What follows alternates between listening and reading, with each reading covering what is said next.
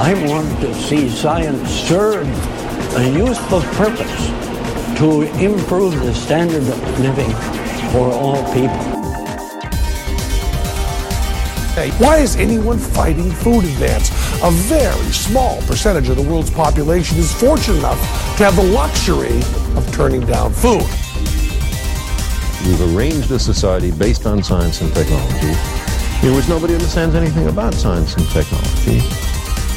You can't build a peaceful world on empty stomachs and human misery.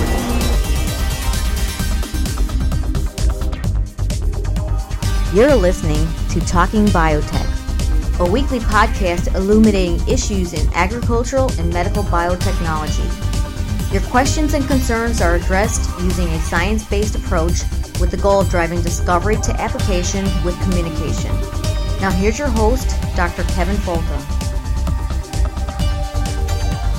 Yeah, here's Kevin Folta, and if you could see me now, you would see me dancing. And it ain't a pretty sight. Um, I'll tell you that. Um, but it is absolutely wonderful to be back talking to you through the Talking Biotech podcast. It's something that really I stumbled into last year just kind of as a fun activity, as a spin off of what I do, that really I fell in love with more than um, many of the my traditional scientific jobs as a researcher because this was about sharing the science that we're all doing and I find I learn more from this than I do from many things. It's it's really cool to talk to the experts and uh, listen to people share the passion of their stories about the science that they do. Um, my time away wasn't wasted. I working on book chapters and textbooks, and um, lots of talks to farmer groups, um, talking to growers and producers and ranchers all over the United States. Um, my research group is doing really well. Um, I can't say um, enough about them. And we've just been very, very productive year in 2015 and great time in 2016. Um, what's really been cool is the opportunity to write for familiar audiences and take a break away from this medium to spend it in some other media, and that's been really a productive time. But back to talking biotech. I think the theme for 2016, uh, 2015, it was um, moving innovation to application with communication. And I think the theme for this year is how do we ensure access to agricultural innovations? So many of the innovations that we've seen in agriculture are sitting stagnant in in laboratories at universities or maybe never getting off the ground at companies because they would cost too much to deregulate and commercialize. But how do we get these technologies into the hands of people who need them? And whether you're a farmer in the industrialized world or whether you're someone in the developing world who desperately needs specific nutrients, how can we as as society and as potential communicators get people excited about sharing this technology with those people who can use it? And I think that's our goal now. I think we've moved beyond the simple idea of let's get out there and talk to let's be effective in the way we talk about science. And what's really cool about today's podcast is you'll get to listen to two people who do this very well. The first is Dr. Harry Klee, who's a professor at the University of Florida, who uses biotechnology as a mechanism to breed, through traditional breeding, better tasting tomatoes, which we all agree are something that would be great. And the second part is Chelsea Boonstra, who's a student from University of Manitoba, who does a very nice job at communicating what her family's operation does. And they do a dairy, uh, mostly dairy uh, operation, but also have some substantial acreage. And uh, she does has a video that has gotten tremendous play, and I'd love for you to see it, listen to it here, and enjoy the time listening to Chelsea and her motivations. So that's it for the introduction of Talking Biotech Podcast number 24. And here we go.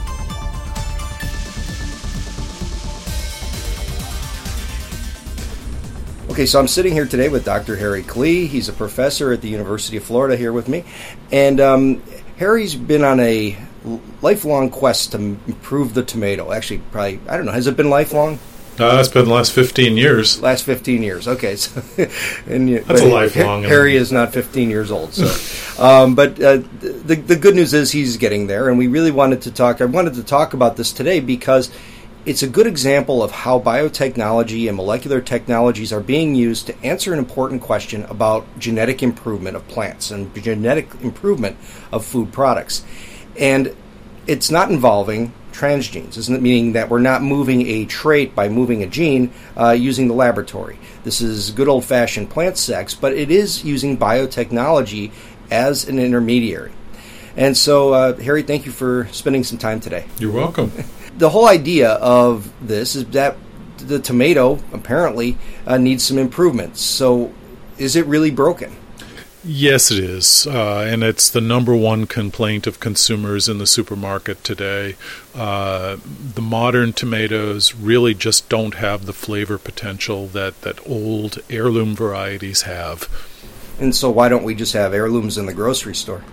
So, heirloom tomatoes are really hard to grow. They lack the disease resistances, the firmness, the, the shelf life of the modern varieties. You could barely ship a, a an heirloom tomato from your backyard to your house, let alone from Florida to New England in the wintertime. Uh, so uh, basically, heirlooms taste great, but they're really hard to grow, and that's why they're heirlooms. Heir- the definition of an heirloom in my mind is something that's really old and we got something better.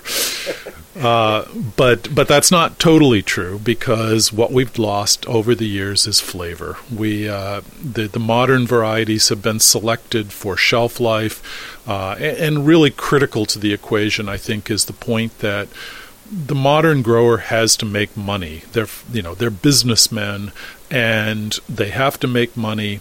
The growers are not paid for flavor; they're paid for yield.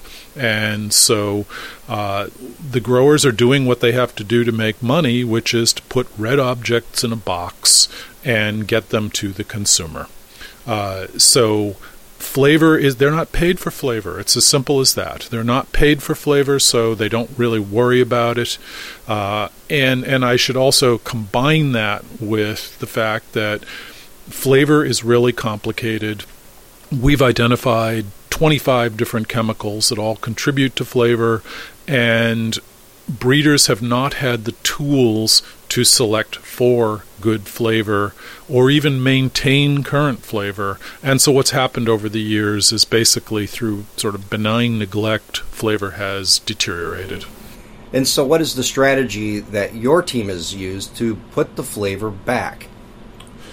So I think uh, very simply, uh, the process sounds simple. In practice, it's taken us a dozen years or more. Uh, we start with the consumer, uh, and and this is really completely unprecedented. Uh, we start at the opposite. We're, we're, turning breeding on its head, and we're saying, let's start with the consumer. We're lucky here. We have a group called the Plant Innovation Center. Uh, we think that it's unique in the entire world. Uh, in the sense that we start with psychologists and food scientists that let us measure what is flavor, what is good, what does the consumer want, and so we're starting from that point and working backwards to try and uh, and harness flavor uh, and give the consumer something they really want. And we think that that will translate into better nutrition, better sales, uh, and everyone will be happy. And so this is really where the biotechnology side of this comes in. That you know you have information on uh, which tomatoes people like, and you can go backwards and use by um, analytical chemistry to identify the compounds that are associated with consumer liking. But then, how do you then move this? How do you get all of that into one tomato background? What's the trick? Well, so it's a long process.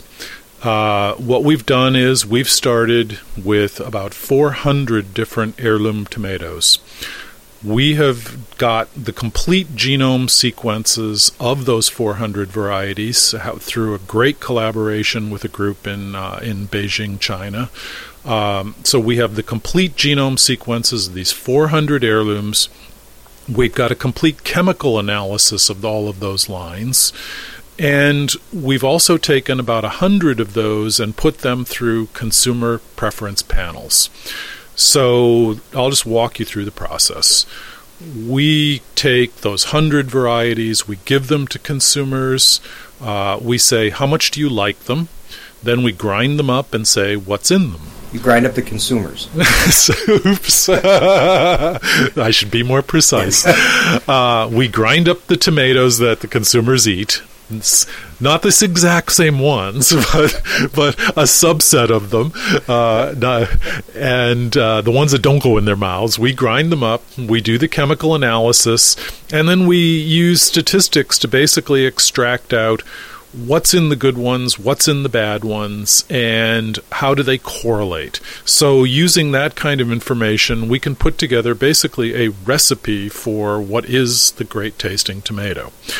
Uh, so that sort of defines the target. It tells us what are the chemicals we need to focus on and how much of them uh, should be in there to get a great tasting tomato. Uh, so then what we do is we take the next step. We go back to those genome sequences. And um, I guess at this point I should uh, defer to Mendel. And uh, and so what Mendel did 150 years ago is to go through and score different kinds of traits in peas, and he used that to determine the basis for genetics. Um, well, we're doing the same process. We're just using better tools than Mendel had. Uh, we're taking uh, all of those tomatoes that we have the genome sequences, and we're taking all of the chemical analysis, and we're basically saying, show me the regions within the genome. Identify for me the genes that control each of those important flavor chemicals. And so, in that way, we very simply map, say, at the top of chromosome 9, there's a, there's a region that controls compound X. And we go through logically, and we do that for all the chemicals. And we now have genetic loci that control almost all of the chemicals that we're interested in. Then what we do is we we go back and identify what are called alleles. And I always describe alleles to people as eye color. It's really easy for people to understand. Um, you have the allele that gives you blue eyes, brown eyes, hazel eyes, whatever. Um, well, we're doing that for these chemicals, and we're basically identifying the alleles, the versions of each gene that are the most desirable in terms of our recipe for a great tasting tomato. Uh, so we identify all those alleles. Uh, we identify the best alleles, and then the process gets a little well. It's it's very straightforward, but gets rather cumbersome. We have to move all of those good alleles back into the modern varieties. And that's really the trick. So you basically have signposts throughout the genome that you know where those genes are located, and you can design molecular markers. So you can design uh, a, a, a, like a test that allows you to identify that specific piece of, of DNA in that particular line. And then you can see how they're inherited, right? Just by crossing these back into the industrial tomato types? Mm-hmm. Yeah, so we use PCR, the same thing that they tried to convict O.J. Simpson on. Uh, very, uh, very straightforward process. We have PCR that can define the good allele versus the bad allele, and then the process is just like building a jigsaw puzzle. It's moving each little piece from the old varieties into the modern varieties and showing that they then increase the levels of that compound X, Y, Z.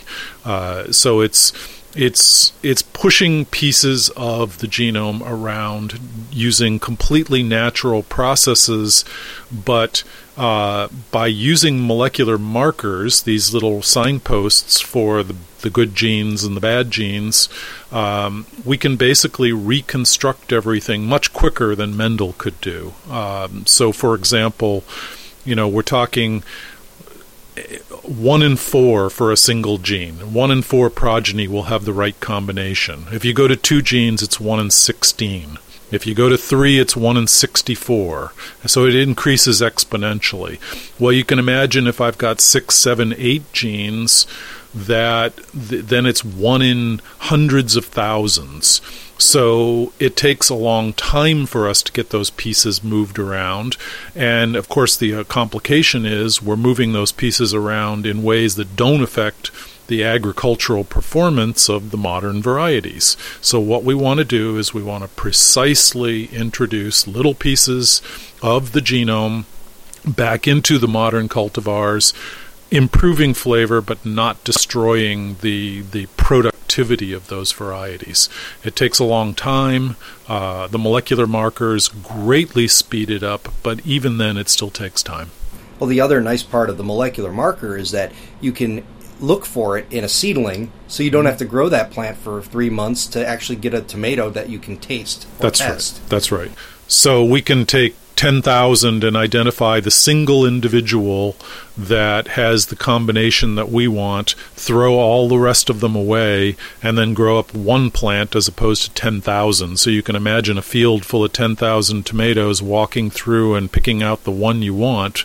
It's a whole lot easier if we take the seedlings, grind up the DNA, use our PCR analysis, and pick out the one that we want. And so, how many genes do you think are contributing in, in a major way? Um, we've identified there are about six or seven pathways that we want to control. And by understanding the biochemistry, how the plant makes those things, we can focus on what we would call the rate limiting steps in each of those pathways. So, in theory, we could have a huge impact on the tomato with six or seven genes. Uh, the fun part is we've got more than one gene that affect each of those pathways, and there's the potential for additivity. Uh, so that's that's going to be the real fun part of doing this as well. Okay, I've got two genes that impact lycopene synthesis. Uh, lycopene, the compound that's it's been promoted as as being beneficial for your health. It gives the tomato the red flavor or the sorry, the red color. Um, you know, more lycopene is better is is better for you. So. Uh, if we have one gene, we can increase the amount of lycopene, let's say 20%. We've got a second gene that increases it another 20%. Uh, so we have the potential to really positively impact both health benefits and flavor in these things when we start combining. But I would say a minimum of five to seven genes are going to have a really significant impact on flavor.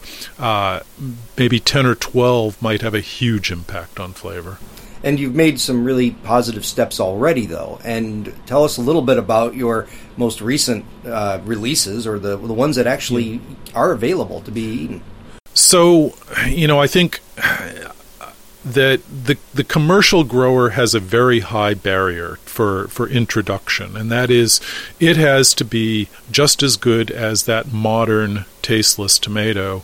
Uh, in terms of its yield and its production, and then it has to give you flavor. That's a very high barrier to cross because uh, because we're starting with heirloom varieties that really just aren't very good at growing.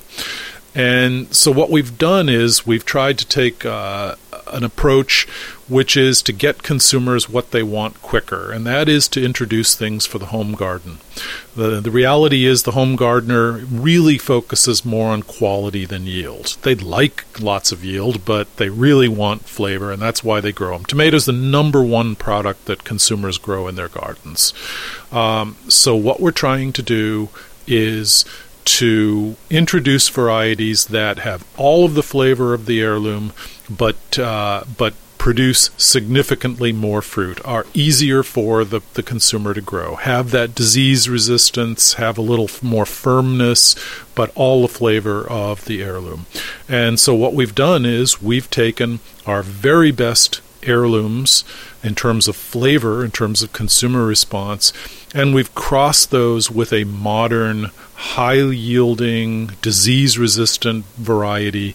And we have we have hybrids that combine the best of both worlds. Um, Not all of them. Many of them we throw away. They just don't work. But through the process of elimination, we've identified a few magical combinations that really have, uh, and, and our consumer panels absolutely confirm this. They taste just as good as the heirloom, but produce two to three times more fruit. And so we've released two varieties. We call them Garden Gem and Garden Treasure. We've got several more coming along that we think are going to be even better. That's great news because I've, I've had the garden gem and it's a fantastic tomato. And as a guy who grows lots of tomatoes at home and eats tomatoes all year when I can, um, it's, it's really a, it's really great to have it available, just to have good tomatoes back again. And so people can who are listening can actually get these from you. Um, where do where would they do that? So we've set up a system. Uh, we, are trying to get uh, seed companies to to license them, and there are a couple of seed companies that have looked at our varieties. Unfortunately, they work at the pace of a glacier. Uh, they want to try them multiple years and multiple locations. Well, the reality is, we've given these tomatoes now to over 2,000 individuals worldwide. I think we've hit 49 states and 35 countries that we've sent these tomatoes to, and people are coming back and telling us they love them. Uh, I at least on a dozen different occasions, people have come back and said the Garden Gem is the best tomato they've ever tasted in their lives, uh, which really spurs us on to do even more. Um, so, to make them available, uh, what we've done is the university has set up uh, a website and people can make a donation. Uh, we have to charge $10 donation because that's the minimum the university will process on a credit card. Uh, and what we do is if you make a $10 donation to our research program, and 100% of the money goes into the research, uh, to develop these varieties, um, we send you two packets of one each of Garden Gem and Garden Treasure uh, as a gift to thank you for the contribution. Uh, and so the you can just Google me and get to my webpage and find a link to uh, to the donation site. And uh, what state have you not gotten it from?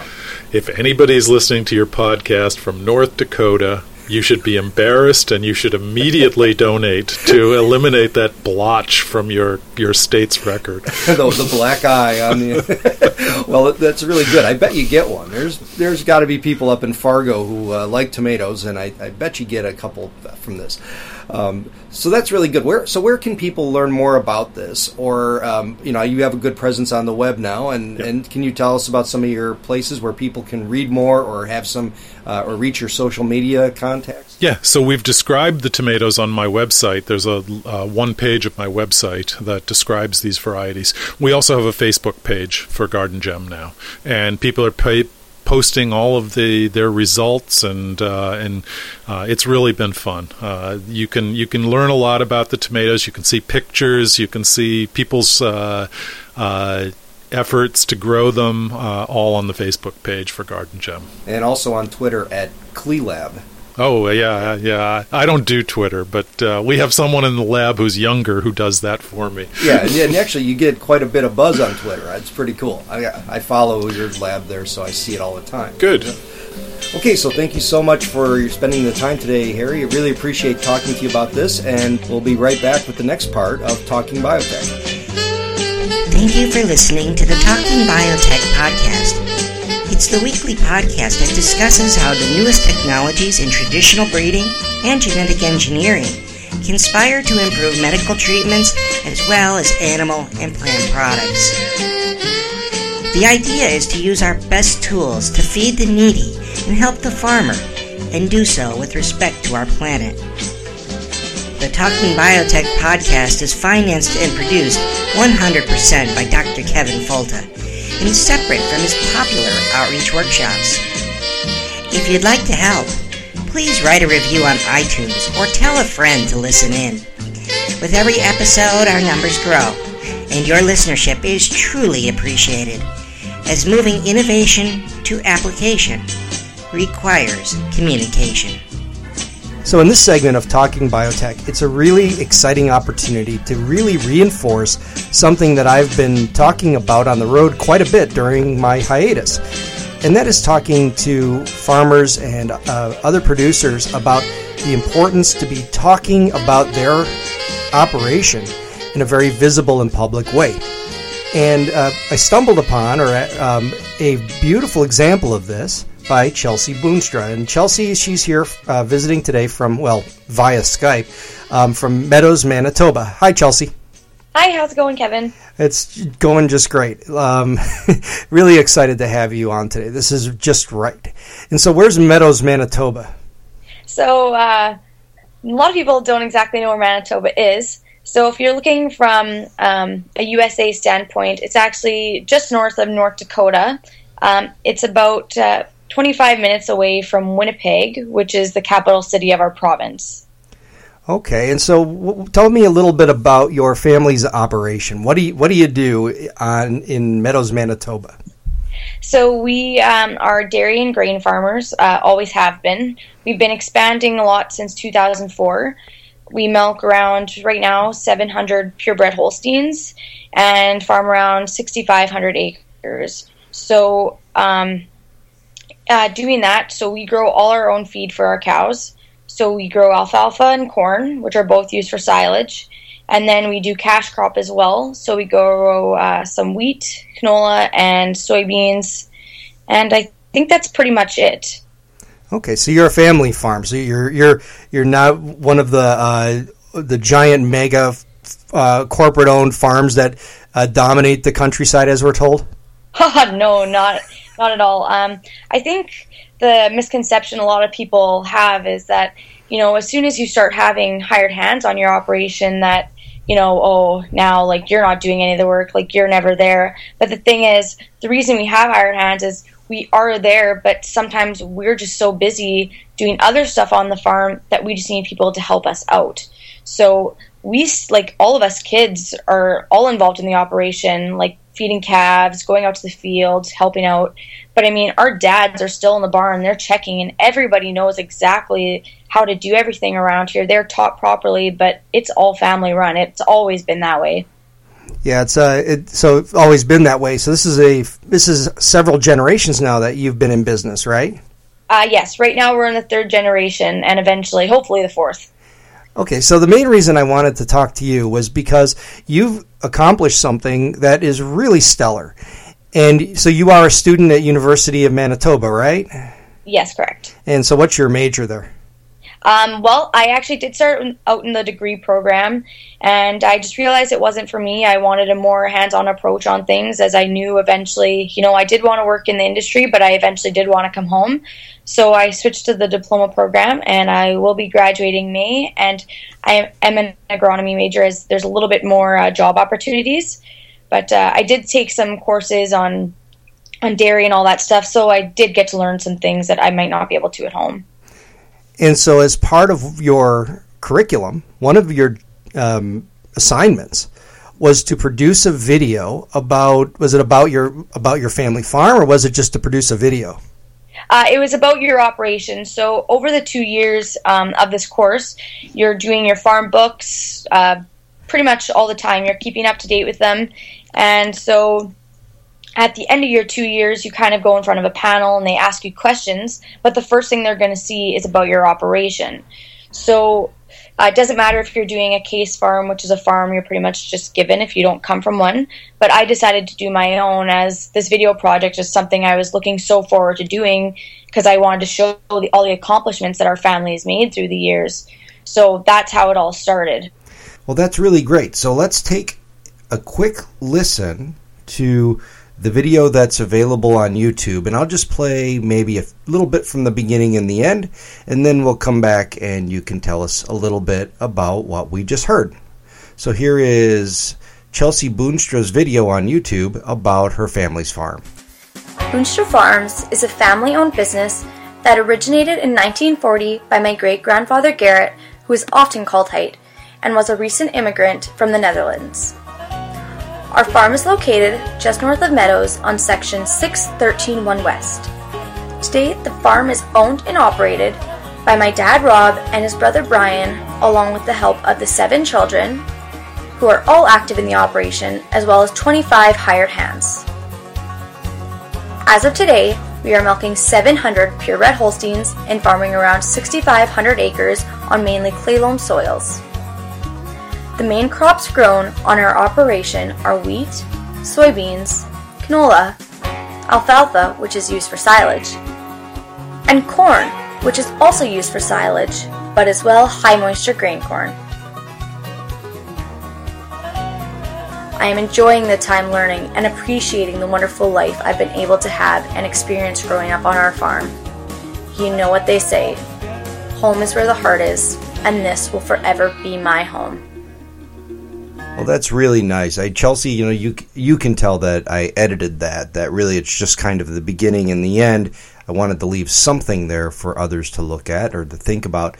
But it's it's a very nice audio piece. But it's uh, basically just a running montage of individual pictures that you took on the farm, and and that's the basic whole setup of the entire video so this video has really been doing very well online and i saw on facebook you have something like 13000 views of this video how long ago did you put it up I actually put it up uh, Thursday night, so I forget what night that was exactly. That was the 11th. Actually, I put it up at about 10:30, and by the next morning, there was already around like 2,000, 3,000 views. And I actually went to go show my teachers at school as, and I, I said like I didn't think this video was gonna get this much. Like I said, it's almost at like 3,000 views, and I mean, a couple days later, I'm still getting shares and responses.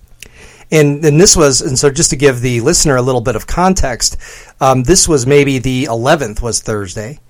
And yes, today is the 14th. So really, just you're looking at three days. You've got 13,000 visitors to that to that um, video, and uh, and lots of other distribution. And we're going to do a little experiment here. Is that um, this is the first uh, episode of Talking Biotech coming back from hiatus, and um, I really want to uh, follow up with a big social media push on your video because I would like to see how broadly this can be shared.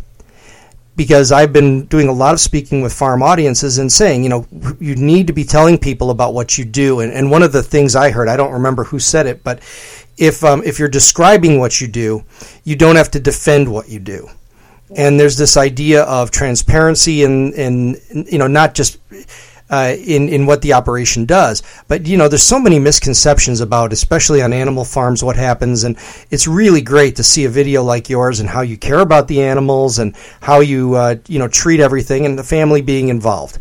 And um, it, it's been really, it was really really nice to watch. And what has been generally some of the response you've received? Uh, well, actually, one of the ones that's hit me really hard is actually my hairdresser, which is ironic. I'd only met her once, and she had watched it the one morning and she said she had thought about it all day, went home, watched it again the next day at work, thought about it all day and was probably going to go home and watch it again. I've received so many positive responses and you know, I'm from a like a small community. I was just expecting, you know, some people to see it from school and you know, like some people sharing it a little bit, but I didn't think this many people would like be making it go this viral. Like I mean, thirteen thousand isn't that much like on a broad spectrum, but I mean, me coming from this small of a town, like it's it's a big thing. And and why do you think that it, there is so much interest in a video like yours? I think it's because there's a lot of passion. I mean, I'm a, I'm young, but I mean, deep down the the way it was worded i think a lot of people they get sort of feel and be there in the video like they were almost sort of on the operation learning. I mean there's i'm showing exactly how it is every day. I'm i'm not lying. I'm telling the truth. And i think that's a lot of the things that people want to see. I, I noticed on the facebook caption that went along with this it said something like we really want to start changing the minds of those who may be against what we do. Mm-hmm. And how much of that is there? Do you really feel that there's a misconception on the farm and maybe that this video can help that? Well, I don't think it's necessarily just our farm in general, but I know definitely over the past couple months, we uh, there's been a lot of negative um, posts and videos about the dairy industry specifically, and it's really really heartbreaking to see because when you wake up in the morning and you get excited to go out there and see the little guys and you know they're excited to see you it's just heartbreaking to see everybody bashing your industry when you know you spend hundreds of thousands of dollars a year to make sure they have proper bedding feed housing. I mean we don't do it just because it's making us money but it's something we honestly love to do. It's like any job if you love what you're doing it's not just a job anymore. It's it's something way more than that. And it's like farming. You can't just go do a job just because it makes you money. You have to love what you do, especially farming. So I really hope that this video can start showing people. I mean, even though you, even though we are a little bit larger, like we still totally care about everything here. And a lot of growers or, or you know, producers would say that they're hesitant to get in because of the kind of time it takes to invest in this kind of um, either this kind of media or the um, social media promotion that goes along with it. What was your experience? Did this take a lot of time, and was that time really worth the response? Well, um, I started this back in December. I've actually been you know, I've always been into taking lots of pictures and videos. Uh, all my friends actually usually like to make a lot of fun of me because I love taking pictures of my cows. They're they're my world. That's what I get excited to go see every day. And so I've had a lot of these videos. And when this video project came up, I was so excited. You know, I was started over Christmas break, and I I worked on it quite a bit. And the first time I showed my dad, he he just couldn't believe it. He's like, you have to share this on Facebook. He's like, this is so great. And, you know, I'm like, oh, okay, you know, like when it's done, I will. And when I ended up sharing it and I seen the response, you know, especially the response I've gotten, it's just it's heartwarming just to see that so many people are just so proud of what you've done. I mean, I've gone out to the store and I've had compliments, and my parents have got compliments from friends, and they're just saying, you know, like my parents would be so proud of me. It actually, uh, it brings tears to my parents and grandparents' eyes. Actually, the video. It's so heartfelt, and it really just shows what you do. And you know, I, I hate to be the guy making predictions, but just how well spoken you are and what a good representative you are for the industry and what you do, I wouldn't be surprised that this thing gets a lot of traction because it, it just is you hit the nail on the head. And it's a perfect layout for what, and I hope that you don't mind if I show this in some of my talks, at least little parts of it. Oh no, to- totally go ahead. I honestly think more the merrier. I would I want this to get out as far as possible and be as popular as possible. Well, with that in mind, is it also on YouTube or other media areas where you can uh, see this? Uh, we will be sharing it on YouTube. It's not on there yet. Uh, just been kind of waiting. I did actually start my own Facebook page yesterday. I'm hoping to get more followers where I will be uploading pictures and videos, kind of showing what we do every day on the operation and explain, you know, why we do it so that more people can share those as well and kind of tell their friends, you know, like, you know, I've heard that this is what they do, but in reality, like a dairy farmer showed this and, you know, this is why they do it. And that's at what, Forever Farm Girl? You bet. Okay, so, and that's on Facebook. Are you also on Twitter? Uh, yeah, but that's with just my regular account, Seaboon6. Yeah. Seaboon6. And, um, okay, that's really great. So, Chelsea, if you had any advice for other uh, other farmers, growers, whoever you know who have their business in agriculture, who are thinking about getting involved in media for social media, what would be your advice? I honestly think you know just take pictures, tell the truth, and just do it. Don't worry what other people are going to think. You know, I've always been big into posting stuff, and at first I was a little bit like, oh, you know, my friends are going to make fun of me for posting this, you know, whatever. But I mean, after the response and hearing what some people have to say, you're going to feel quite accomplished at the end, and you're going to start feeling like, I mean, a little goes a long way, and you're start going to feel like you're making a little bit of a difference. So I mean, honestly, just totally do it. Well, I think that's great advice. And I think you really did put down the first step in this process. And I have a prediction. I think you're going to really be surprised at how much traction that video gets. And I think you'll be surprised at how many more that are like it when we look, back on this in a year from now. So, uh, best wishes to you and your family and your operation. And, you know, feel free to keep me posted if there's ever any news. I'd really love to talk to you again, okay? Sounds good.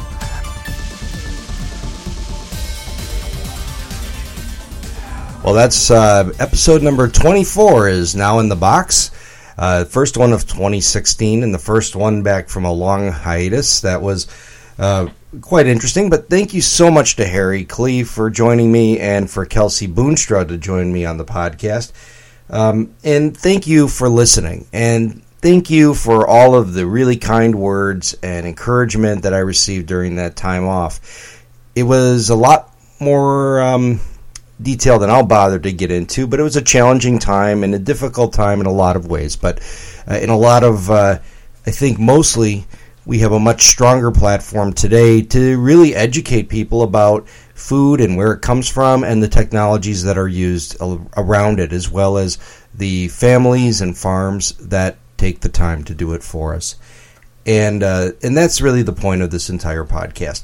Uh, it's the access to agricultural innovation. We want farmers, the developing world, to have access to the newest tools that technology can give us, and for people to be able to freely select the technologies they choose because they work best for them.